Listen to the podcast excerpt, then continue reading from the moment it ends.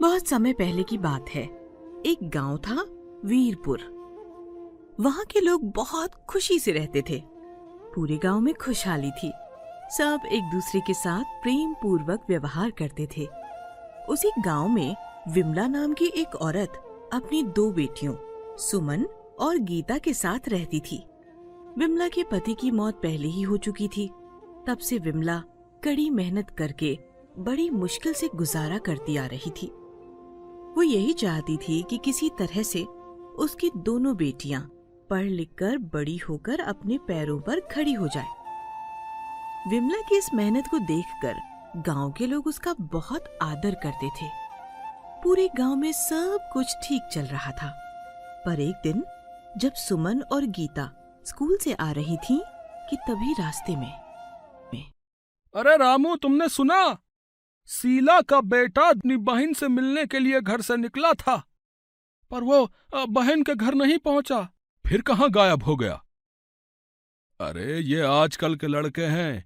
चला गया होगा कहीं घूमने या किसी लड़की से मिलने।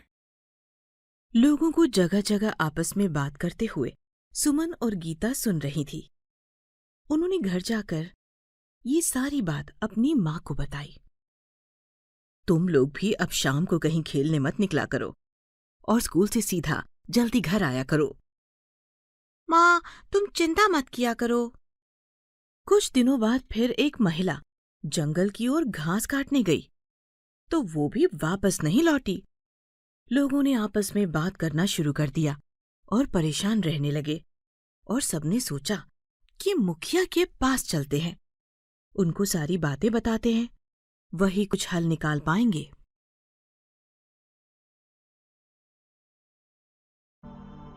मुखिया जी, हम सब बड़े ही परेशान हैं। मुखिया जी, हमारी समस्या का समाधान कीजिए। गाँव में बड़ी विपदान पड़ी है। सुनो लड़कों, जब तक ये पता नहीं चल जाता कि गाँव के लोग किस वजह से गायब हो रहे हैं, कोई भी जंगल की ओर नहीं जाएगा। सारे गाँव वालों को ये खबर दे दो।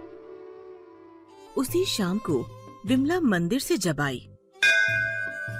अरे गीता सुमन, कहाँ हो? बेटी सीता? बेटी सुमन? बेटी गीता? अरे ओ सुमन! दिखाई क्यों नहीं दे रही हैं? विमला, क्या हुआ? परेशान क्यों हो रही हो? दोनों मुझे बता कर गई हैं। कि चाची, माँ मंदिर से आए तो बता देना हम सब्ज़ी लेने जा रहे हैं। मैंने मना किया था ना, अकेली मत जाना। मैं ले आती सब्ज़ी। गाँव में वैसे भी बहुत कुछ सुनने में आ रहा है। लोग गायब हो रहे हैं। पूरा गाँव सुनसान पड़ा हुआ है। बड़ी देर हो गई दोनों को गए। अभी तक वापस नहीं आई। मुझे तो बहुत चिंता हो रही है। अरे आ जाएँगी। चिंता मत कर विमला। दोनों बहनें बहुत देर तक वापस नहीं आईं। तो माँ गाँव के जमींदार के पास गई और बोली, मुखिया जी, मेरी दोनों बेटियाँ सुबह से ही लापता हैं। कुछ कीजिए आप। कुछ पता लगाइए उनका। लोगों के गायब होने की खबर मैं रोज़ाना सुन रहा हूँ। आखिर ये सब क्या हो रहा है इस गाँव में? कल्लू, रमेश इधर आओ। पूरे गाँव के आसपास जितने भी जंगल हैं, वो छान मारो। आखिर ये कौन है जो गाँव की खुशहाली में दखल डाल रहा है? विमला मौसी, रुको, मैं खुद इन लोगों के साथ जंगल की ओर जा रहा हूँ। तुम चिंता मत करो। अभी घर जाओ, है? हाँ। रोती हुई विमला वहाँ से चली जाती है। मुखिया अपने नौकरों के साथ पूरा जंगल छान मारता है।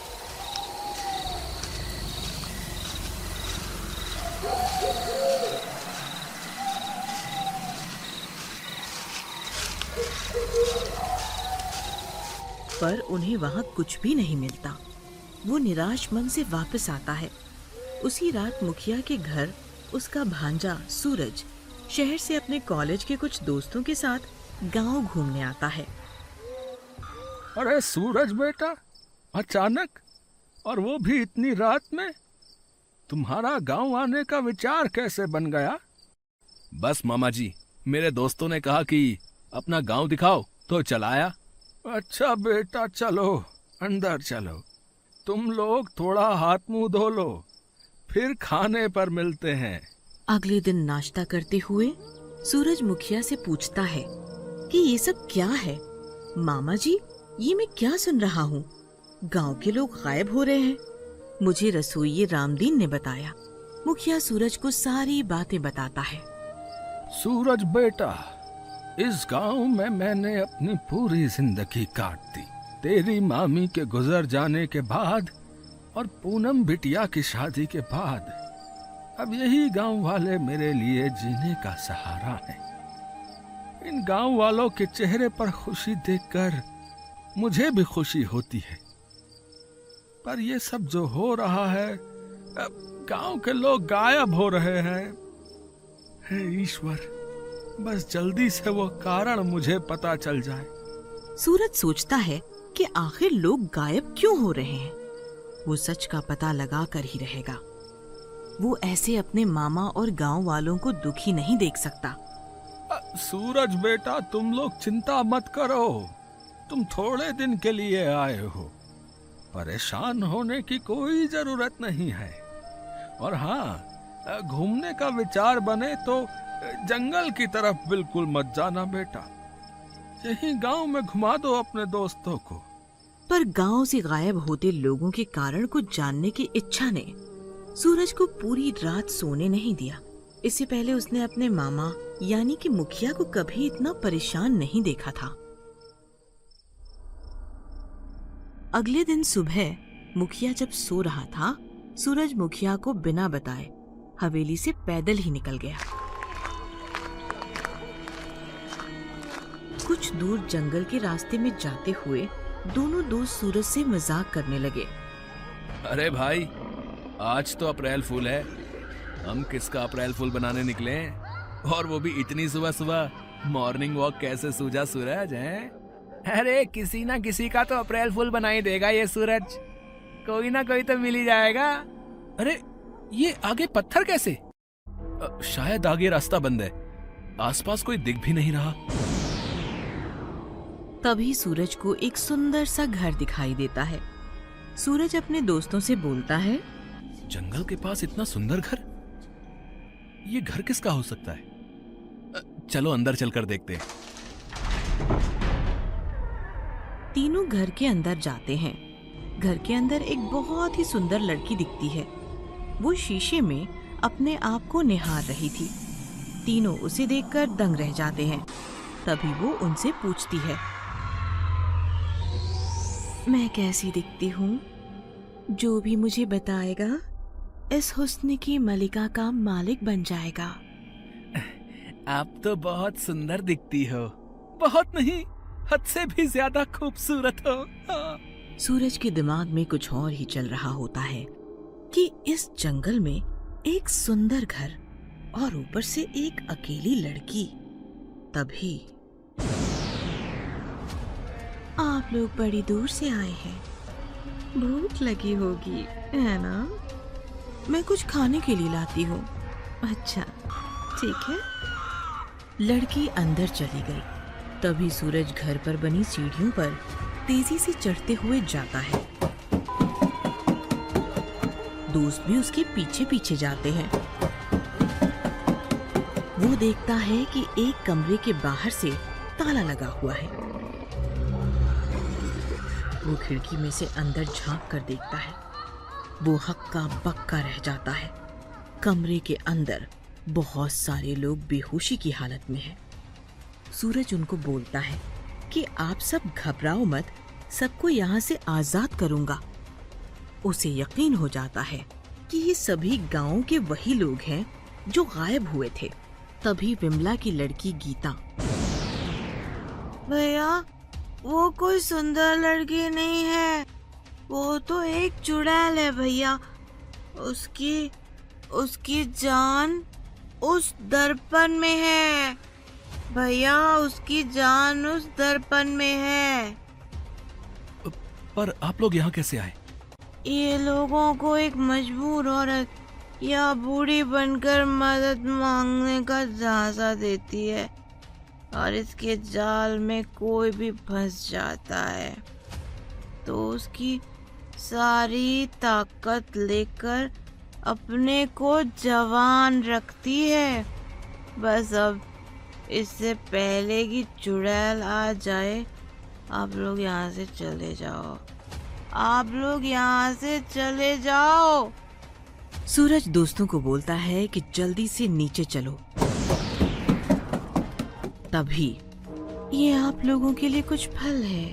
आप लोग ये खा लो खा लो आप लोग खा लो। खाओ ना।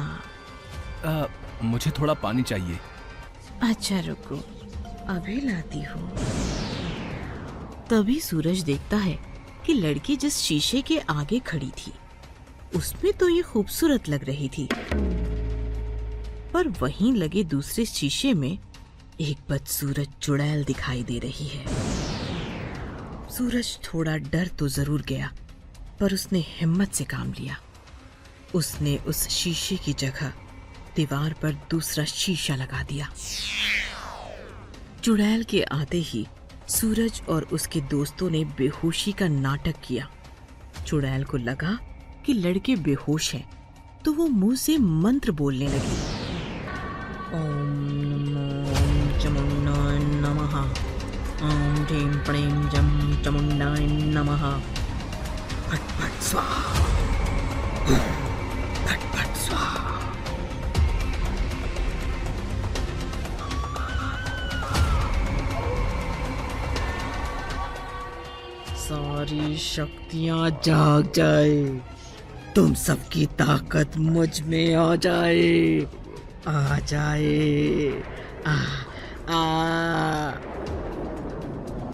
चुड़ैल मंत्र बोलती रही और शीशे के आगे जाकर फिर से अपने आप को देखती है, पर उसे अपना सुंदर रूप दिखाई नहीं देता।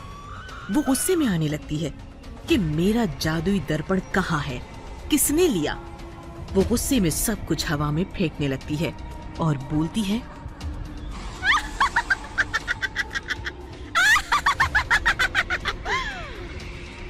किसने मेरा दर्पण लिया। जल्दी बताओ। नहीं तो आज मैं उसका खून पी जाऊँगी। मेरी शक्तियों का अंदाज़ा नहीं है तुम लोगों को। अरे चुड़ैल आंटी आपका जादुई दर्पण हमारे पास है। अप्रैल फूल बनाया चुड़ैल आंटी को गुस्सा आया। हे हे। चुड़ैल आंटी कैसा लगा? अप्रैल फूल बनकर। सूरज और उसके दोस्तों ने चुड़ैल को कहा कि उसने सभी गाँव वालों को कैद करके उनकी सारी ताकत छीन ली। अब उसकी सारी ताकत छीन ली जाएगी। सूरज ने दर्पण को तोड़ दिया। चुड़ैल चीख चीख कर कहती है, नहीं नहीं, दर्पण मत तोड़ो, दर्पण मत तोड़ो। लेकिन चुड़ैल भस्म हो गई। उसका शरीर राख का बन गया। सूरज और उसके दोस्तों ने सभी गाँव वालों को कमरे में से निकाला और जैसे ही सब घर से बाहर आए, घर भी वहाँ से गायब हो गया। सब कुछ मायावी था। गाँव आकर सूरज ने सारी बात मुखिया को बताई। सब सूरज की बहादुरी देखकर उसे शाबाशी देने लगे। विमला भी अपनी दोनों लड़कियों को सही सलामत पाकर खुश थी। और सूरज को दुआएँ दे रही थी।